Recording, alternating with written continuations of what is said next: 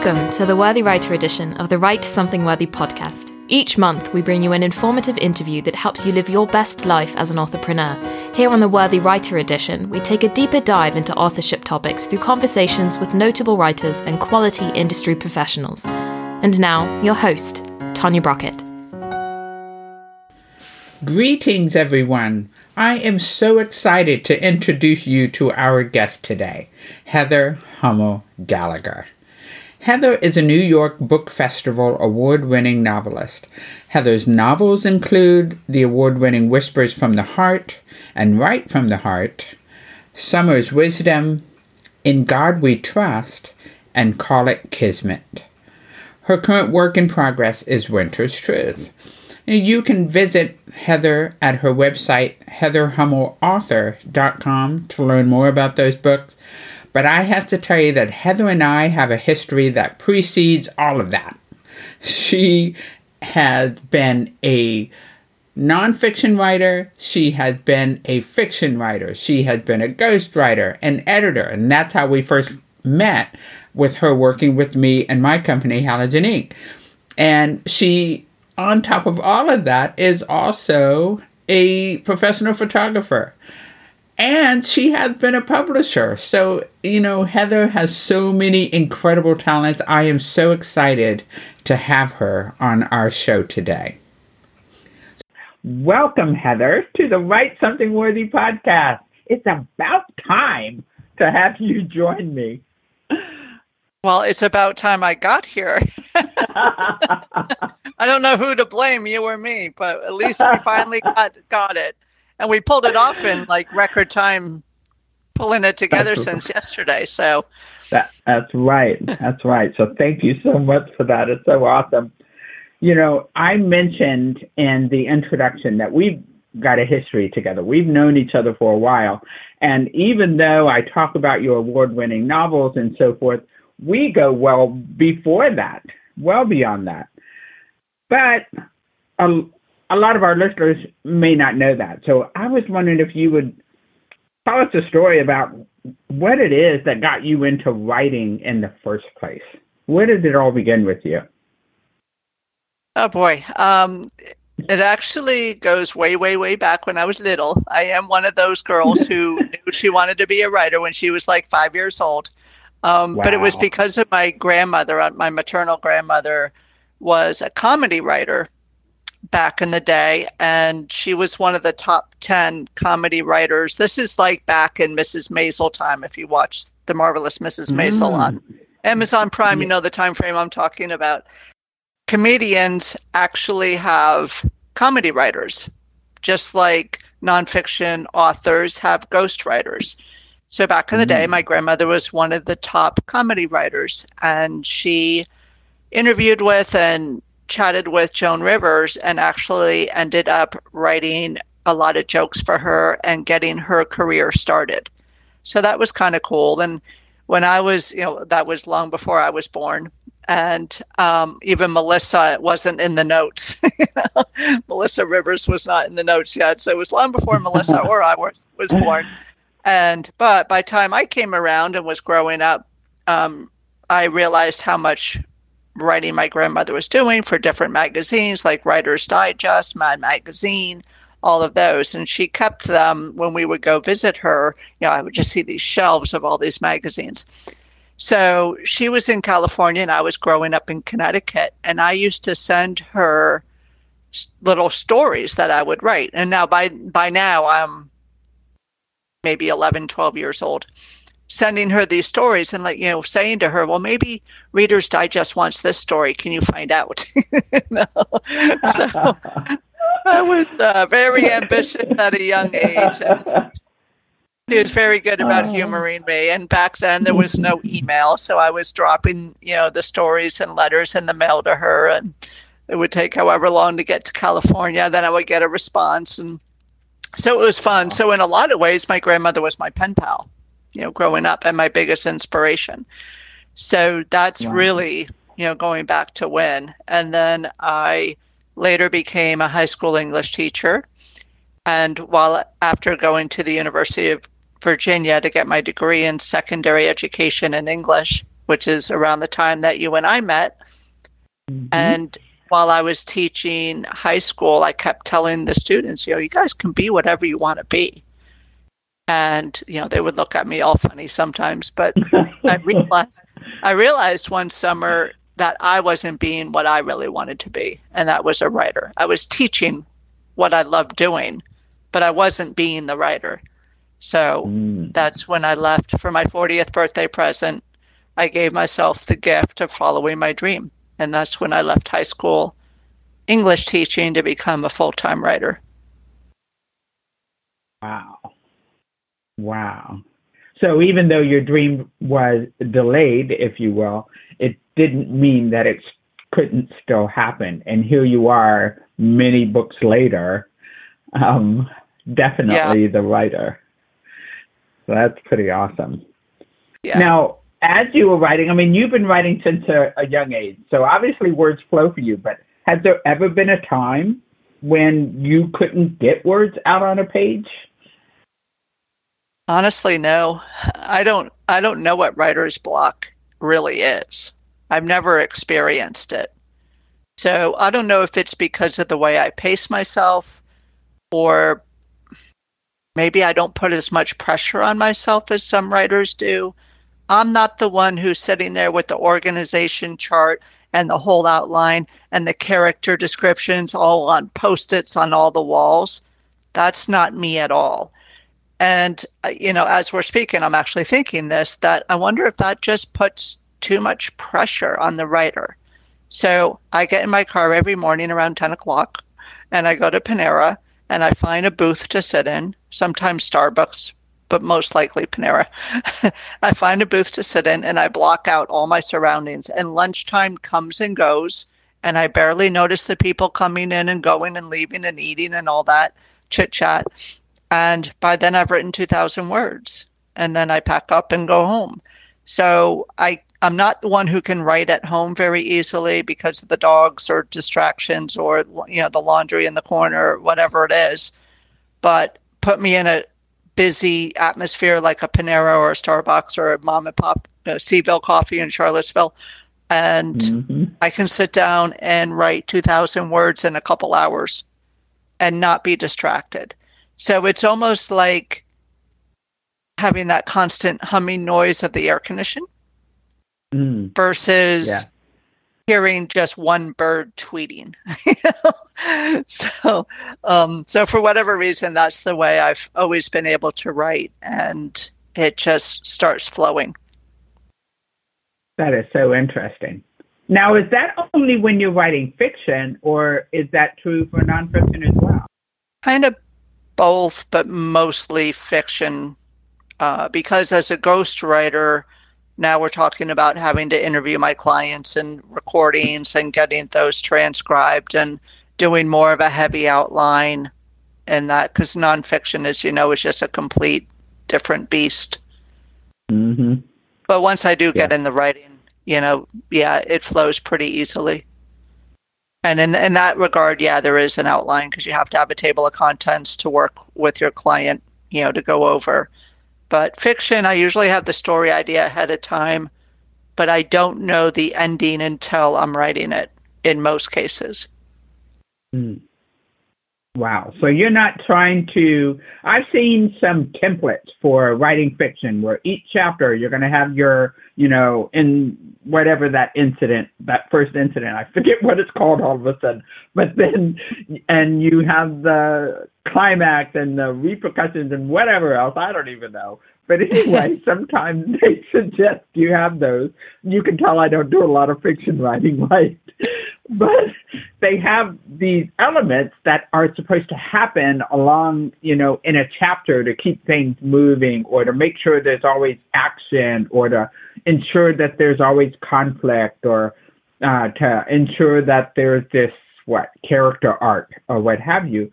So right. if you don't plan all those plot twists ahead of time, you allow those things to come to be based on what your characters are doing in a particular chapter? Yes, that's it. That's exactly right. But it's it's interesting because as as you say all that, it also depends on the genre that you write in. Every genre, for I'm sticking to fiction for right now, every mm-hmm. genre mm-hmm. has a specific trope. And what a trope is are expectations of the readers. So a romance reader, which I don't write, but a romance reader expects the happily ever after. If you're not giving them that, then they're giving you a one star review. I'll tell you right now. Uh, science fiction has a whole nother realm. And then there are these micro genres within each genre. So there's like there's literally like a military science fiction, military, and UFO type or intergalactic genre. I mean, it's like it's so microscopic mm. that is crazy. And so, under those genres, different you know the different genres are going to have different expectations from all the readers. So yes, you have that character arc. You know, that's the overarching view of what every novel should have. You know, the character should grow and change and morph for the better hopefully mm-hmm. you know they mm-hmm. typically start out struggling and then they they face adversity and they overcome and whatnot but yeah with my genre which is more literary fiction or women's fiction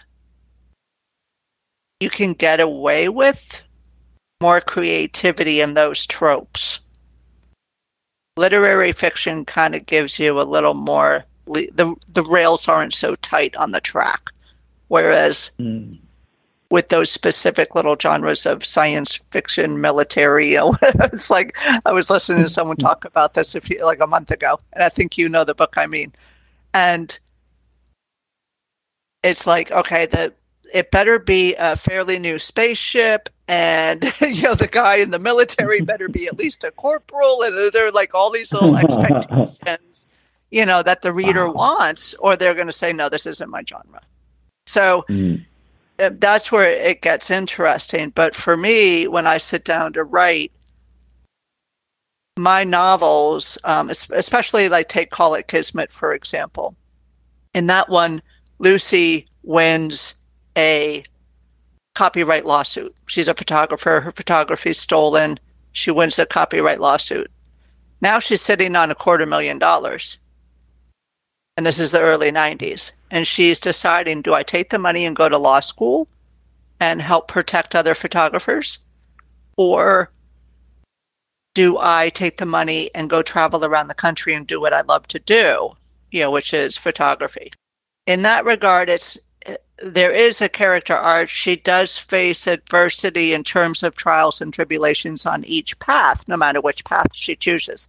So that's still there But interjecting that concept that you can have two different choices and two different paths in life, and no matter which one you take, are you going to end up at the same juncture? You know, if you're taking two windy country roads, are you still going to end up on I 64, you know, the straightaway highway? And so that's kind of um, not a particular, that's not necessarily a trope for every woman's fiction novel. It's just a different approach. So I think that that would be a good example of how you can go a little outside the rails with creativity, which is what makes it the literary fiction. Does that make sense? Yeah. Yeah, it does.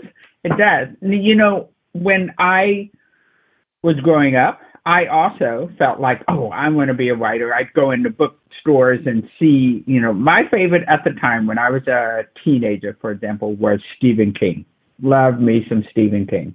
And I would just dream of seeing my name going across bookshelves like his, right? Stephen King, Stephen King, Stephen King, no matter what the book was. And I thought I would first write fiction. So when I ended up going to college and my uh, poet laureate professor suggests that I do a master's in fine arts so I can write my first novel, by then I had already gotten on the trajectory of doing my MBA and focusing on business and so forth. So I said, I'll come back to that. Mm-hmm. I never thought, though, still at that time, I never thought that nonfiction would be the first book that I wrote.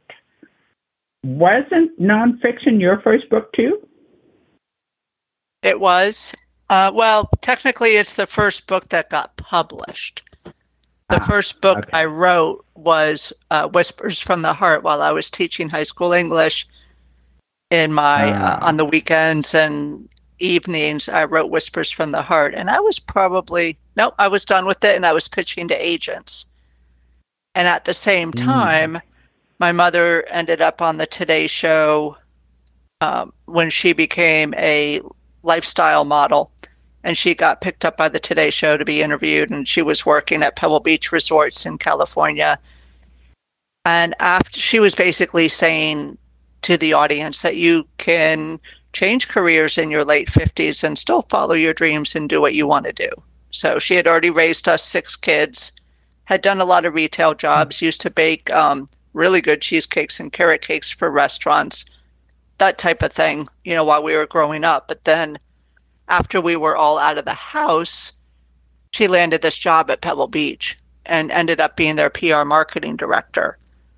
And from there, mm-hmm. she got picked up by a Hollywood producer who happened to be at Pebble Beach. And he's like, Why are you not modeling? And she's like, Oh, ha, ha, ha.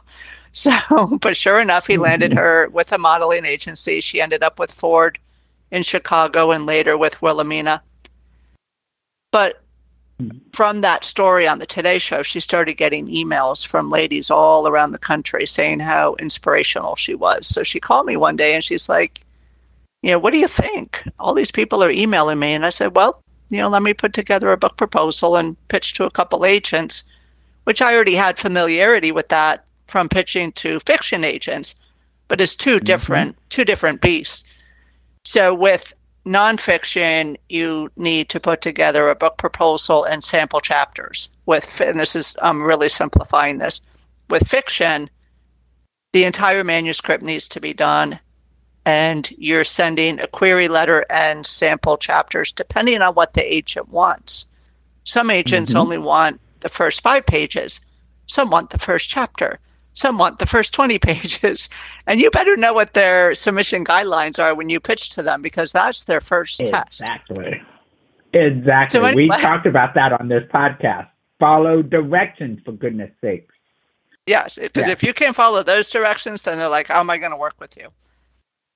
Mm-hmm. So, with Gracefully, what ended up being Gracefully Looking and Being Your Best at Any Age, we later got the copyrights back, and now it's creating what's next gracefully. But initially, I wrote the book proposal and wrote three sample cha- chapters, pitched to two agents, and they both wanted it. So we ended awesome. up going with with Whimsy Literary. It was a Cinderella story for sure, because uh-huh. I mean, to land both of the first agents that we pitched, they both wanted it we went with Jackie Meyer and Olga Vezeris at liter- at uh, Whimsy Literary in New York City, which is a boutique literary agency. And that was over the holidays. And they will tell you, everybody will tell you, don't pitch to agents in November and December because they're really busy with the holidays. Well, if you ask me, that's the best time to pitch to them because nobody else is. Everybody's avoiding it, right? Everybody's avoiding it. You know, and I'm like, what? So we pitched in November. We landed them, you know, within a week or two. And by March 1st, we had a book deal with McGraw Hill. So we actually spent the holidays when it was quiet fine tuning the book proposal and sample chapters with our with Olga, the agent. And by March 1st, we had the book deal with McGraw Hill. And then I wrote it and submitted it by July 4th weekend. So hmm. March, April, May, June, July, four months later, the book was now, mind you, we had already written three sample chapters and we already had the outline and everything ready to go. So it was relatively easy for me to write the rest of the book in four months. Got it to them by 4th of July. So the reason we were under that strict deadline was we wanted it to release the next May for Mother's Day, in time for Mother's Day which right. it did. It came out. It came out the next May. So, with that kind of time crunch, you know, it was pretty critical that I got it done. But at the same time, it was such a good job that my, the editor at McGraw Hill came back and he's like, I, I, I got nothing to tell you. this is great. So, which awesome. was, you know, wonderful. So it really was a Cinderella story in terms of publishing. and it made it a little difficult when I was working with clients later who had those ex- same expectations. And so, right, Heather, I have to tell you, most of the agents and and and literary uh, shepherds that have been on this show do not tell that story at all. I mean, the fact that one, you were able to get two agents right off the bat. Two, you were able to get response within two weeks. Three, you were able to get um, a book proposal, uh, a publishing deal within a few months after that, and actually get published within a year and a half of starting it all. That is all mm-hmm. crazy. That is phenomenal when you look at the industry now. I mean, you just don't see that happening. No, you don't. And I'll tell you, like a lot of it it was it was twofold. So there were initially when I pitched to Jackie at Whimsy, I went against the grain. I just sent her an email and said, "Hey, you know, look, my mom was on the Today Show. She's getting all these emails. Here's her website. What do you think?" I didn't send her a proposal in chapters right away. I didn't even have it written. And she emailed me back and she said, Your mother's so beautiful. What the hell can the rest of us do? You know, it's like, how is that going to help us? You know, Exactly. No, I said, well, I said, believe me, I know. so, but uh, I uh-huh. said, Geo, trust me though on this. Look, can I send you a proposal? She's like, yeah, sure, whatever you want, you know. So, three days later, I wrote the book proposal and sample chapters, and that's wow. when I pitched it back to her. When Jackie saw the proposal, then the lights started going off. Okay, this isn't about being, you know, a six foot, you know, long legged beauty it's mm-hmm. about so much more than that. So that's when she was like, okay, I get it now. That's why we, you know, went in and, and tweaked the proposal a little bit. It ended up being a lot less memoir and more prescriptive self self help, which was really the request of McGraw Hill because they were going in that direction at the time. So this fit in, you know, nicely with them. So it, you know, it, it, it was just interesting the way that at first she was like, "Wait, what? How are we supposed to learn from your beautiful mother when I'm, you know, or most people I aren't?" Swear. So. Your mother is absolutely stunning, and yes, I can imagine thinking the same thing. There's no way I'm going to look that good when I'm sixty or whatever. Oh, yeah. why do I want to buy that? But yeah, and and so tell me about that title though. You you talked about the title becoming gracefully. When you pitched it, what did you call it something else? Yeah, we really didn't have a title. Jackie actually came up with the title Gracefully Looking and Being Your Best at Any Age. And mm. when she came up with it, I was like, okay. And then the editor at McGraw Hill, he was fabulous and he he got the whole message right away. Um, he has since left and has gone on to become a priest. So that that pretty that's pretty much tells you where the publishing industry went not long after that. But um, you know, they just got the message that it's about reinventing yourself. Really, my mother was the start of aging gracefully, long before Jane Fonda and all, all that. But it's about reinventing yourself after you've raised your kids and moved on and had your career. It's not, you know, it's really what do you want to do now? So that was the message, mm-hmm. and she got it that it wasn't about becoming a model at 63 like my mother did. You know, it's about what do you want to do, and and chasing wow. that. So it worked out, and then yeah. five years later, we got the rights back, and we wanted to we wanted to redo, you know, a good portion of the book, so we did, and then we re-released it as creating what's next gracefully, and that's the premise that my mom did a lot of public speaking on. So she ended up, I mean, mm-hmm. she certainly did a lot of modeling gigs. She went to Jamaica for some photo shoots, and when they moved here to Florida, she did a lot down here, but more even more, she ended up being a keynote speaker. In fact, she's doing one with a wellness summit which I will get you the link if you want to put it in the show notes. Um, down here in down here in Florida, she's doing a wellness summit in April that is free to watch mm. online. So I will get you that link. Um, but here she is, eight. She'll be 83 in October, and she's still doing some keynote speaking. So That's, you know, she spent the last two decades. Yeah, she spent the last two decades doing a lot of inspirational speaking for the you know American Red Cross and some just a lot, a lot of places. And so that reminds us that we always have the capacity and the opportunity to do what it is that we want to do and to make a positive impact, no matter what we've already been through or how old we feel we already are. Here, your mother has shown that we can still make an impact no matter what. And what's so great is that you were able to articulate that in a book so quickly and get it out there. I don't want everybody to think they can write fast like you, Heather, and that they can just go out there and beat. There it is. I got my publisher. Now it's time to go. Um, but it's also good to hear stories like that, that it doesn't always have to be about 150 pink slips before you get your first yes, right? And that's what we hear in the industry more than anything right now is nobody's going to pick you up, so why bother? In 2007, that was the way you did it. Self publishing still had a little bit of a taboo reputation. It was still like, it's certainly not what it is today.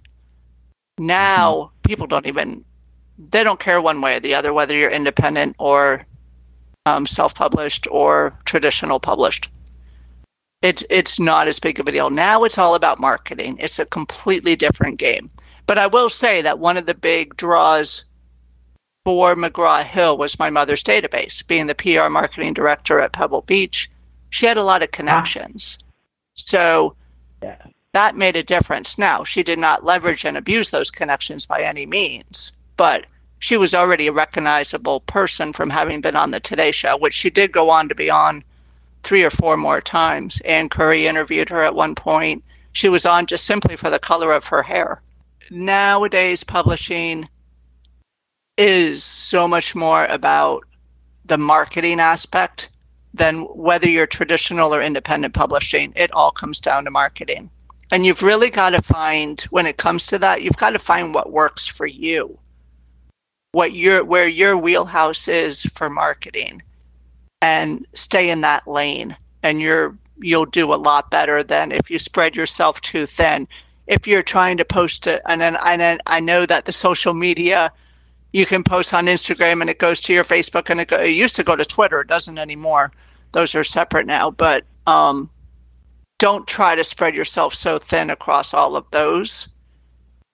Instead focus on what works for you. Like Facebook doesn't work for a lot of writers because I'll tell you right, at least if you have just your profile. Yes, if you build an author page and build that up and really spend a lot of time building the interactions with your fans and whatnot, it, that will pay off. But it's funny. I was talking to someone the other day about she she's about to get published, and she's like, "Well, I'm really worried about what so and so thinks and about my book." And I said, "Let me tell you this." Her name was Wendy. Let me tell you this, Wendy. The first people to congratulate you on publishing your book are your friends and family. The last people to buy your book and read it are your friends and family.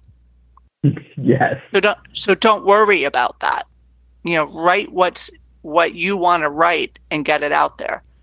Facebook is usually not the greatest place. And yes, you can do Facebook ads, but that's going down a pigeonhole that you better know what you're doing I find that what works the most for me is running Amazon ads, and there's a real art to it, which I can always come back on a, in another episode, another show, and talk about that in more depth with you. But if you're not advertising on Amazon, your book is not getting seen on Amazon. So you better be using another avenue to drive traffic to your book on Amazon. Does that make sense? Yes, it does. Because if you think about it, Amazon is now one of the bigger search engines in the world, right? You've got millions of people with their credit cards ready on Amazon. And they are they're searching for things, they're identifying products and this and that and the other. So if your book is there, great, yay, your book is there. But there are 50 billion other products on Amazon. So if you're going to be seen, you have to do something to stand out and wave and say, hey, I'm over here. Come join me. So you've been finding a way to do that lately, especially with your series of books that you've got going on. Can you can you talk a little bit about what it's like to have a series, for example, over just having individual books? That right there, I think, is a big difference right off the bat. Yeah, it it does tend to make a difference, especially again if we look back at those genres that we were talking about earlier. With women's mm-hmm. fiction and literary fiction, the series aren't as critical. But if you're mm. going into romance or science fiction or you know those different more um, specific genres, series tend to do a lot better. So, right. For example, Nicholas Sparks is what I aspire to be. like I've had Whispers from the Heart was compared to you know Nicholas Sparks, which was in, in a review. You know, somebody reviewed it and said it. You know, my books were a lot like Nicholas Sparks. I was like, oh my gosh. But Nicholas Sparks doesn't write series, so I have two series. One is Journals from the Heart, and I've got Whispers from the Heart and Write from the Heart in there. I started writing the third one but I decided to make that first in another series called Camden Lake Tales. So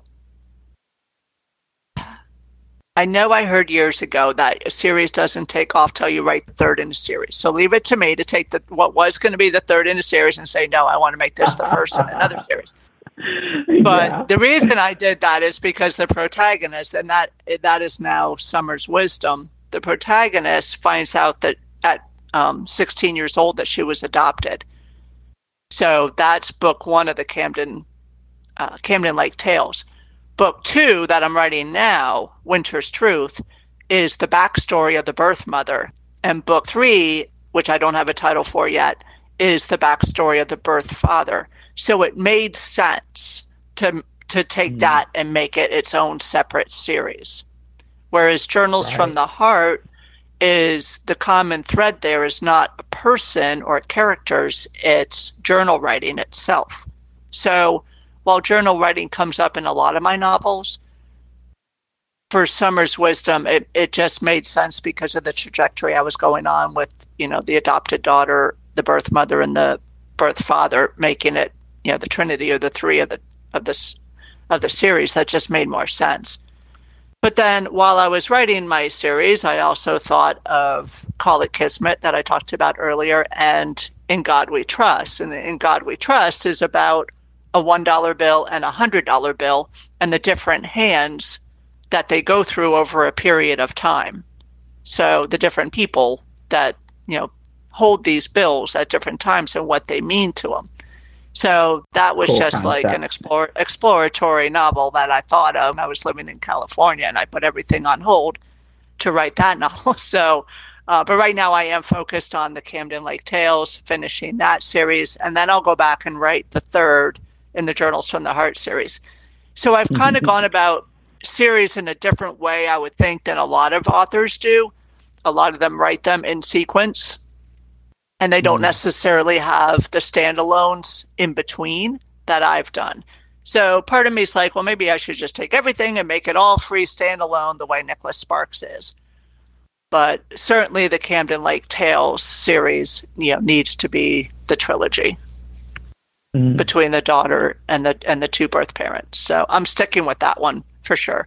Yeah. But you know, and that's where you got to figure out what works what works for you as a writer, but also what are again going back to those tropes. What are the readers going to expect? So mm. for your for that genre. Do you have any feeling of like that it was easier, funner, quicker, better, more enjoyable to write a single book or did you like the idea of thinking, oh, okay, well, in book two, maybe I'll have her do that? Having that series to rely upon for different actions with that particular character. There is anyone better than another. Yeah, in different ways. Yeah, there's a relief to writing a standalone and having it completed and knowing you're putting it out there in the world and it's it is what it is. A hmm. series obviously is a lot more thought and consideration, and, and it feels like it's not over till it's over. And that could be three, four. I mean, some of these authors have six, seven, eight in a series with Whispers from the Heart and Write from the Heart, now that I've pulled Summer's Wisdom from that series, I'm not sure what that third one's going to be. So that's always in the back of my mind. Where Call It Kismet and In God We Trust, they're out there living the life right now, those two books. They're not worried about a third one or a second one even coming in. But right. I didn't even have the idea to make the backstory of Camden Lake Tales, the third one, be the birth father until I was in the middle of writing Winter's Truth with the birth mother. And I'm like, well, obviously she has to get pregnant, right? She has the baby at 16 and puts it up for adoption. And then Samantha in Summer's Truth finds out that she's also, you know, that she was put up for adoption at that age. So it's, um, mm. You're, you're always thinking about what's next and what's possible, but sometimes you surprise yourself and halfway into book two, you figure out what book three is. Mm. And it's actually Jamie and Summer's Wisdom. Sometimes all the characters are like they're always all over. Samantha was write from the heart. Samantha left her day job to become a writer. That's in write from the heart. Ah. Given that you decided to do that and you you left what other people would say was how can you leave a decent job just to go be a writer? Have you now come to realize how important that was for you and how that was you. That if you had not done that, that you'd have been living a lie until this time. Yeah, and I can't. When I was teaching high school English, that was long before kids had cell phones, and well, it was right ar- right around when kids were starting to get cell phones and all that in the classroom.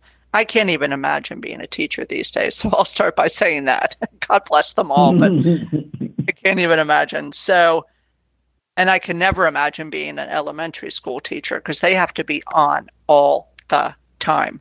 At least as a high school teacher, high school students understand when you have a bad day, you know, and they, they get it, you know. So I had a really good rapport with all the students when I was a high school teacher. But as a writer, yeah, and it goes back to Call It Kismet and the two different paths she had to choose from. You know, I could have stayed mm-hmm. and kept being a writer like everybody told I mean, being a high school teacher like everybody told me to do. So there's a lot of freedom in following your dream, but there's also a lot of struggle and you come up against a lot more because really people don't want other people following their dreams. They're inspired by people when they make it when they make it happen then they're inspired.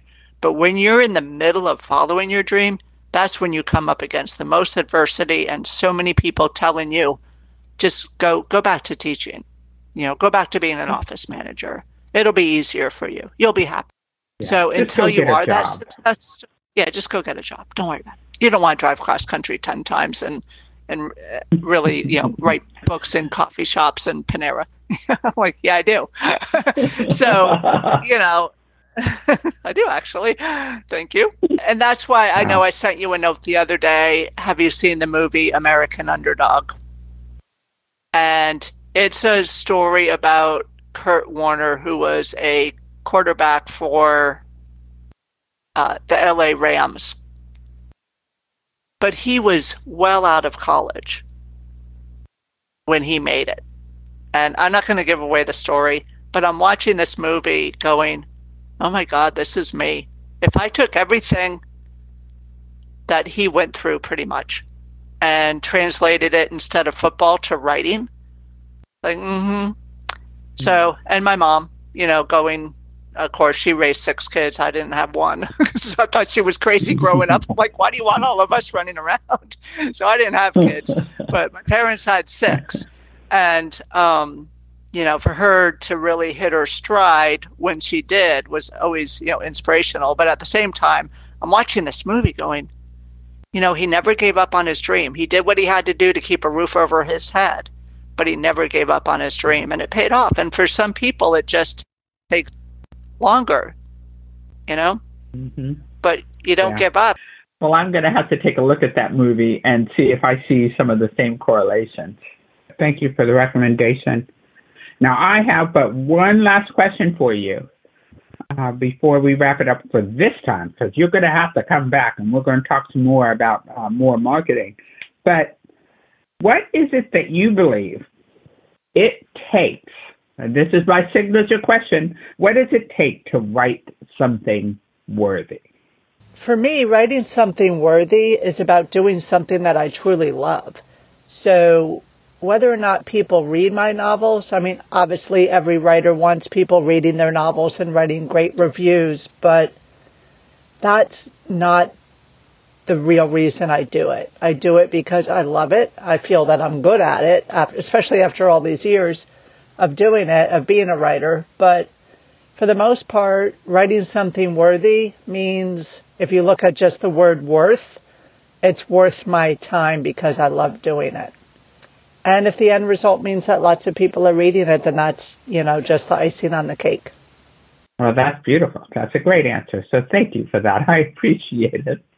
I also thank you for spending your time with me today. This has been so terrific, and I can't believe that it took so long to make this happen, but hopefully the next time won't be so long in coming. Can you tell uh, the listeners one more time where they can find you? I'm going to put all your contact information in the show notes, but if you'd like to shout out a place where they can come look for you, that'd be great. The best place to learn more about me and all of my books is at my website, www.heatherhummel, two M's, one L, author.com. And all of my books are on there, and you can ca- connect with me on many social media platforms as well. Awesome. Thank you so much.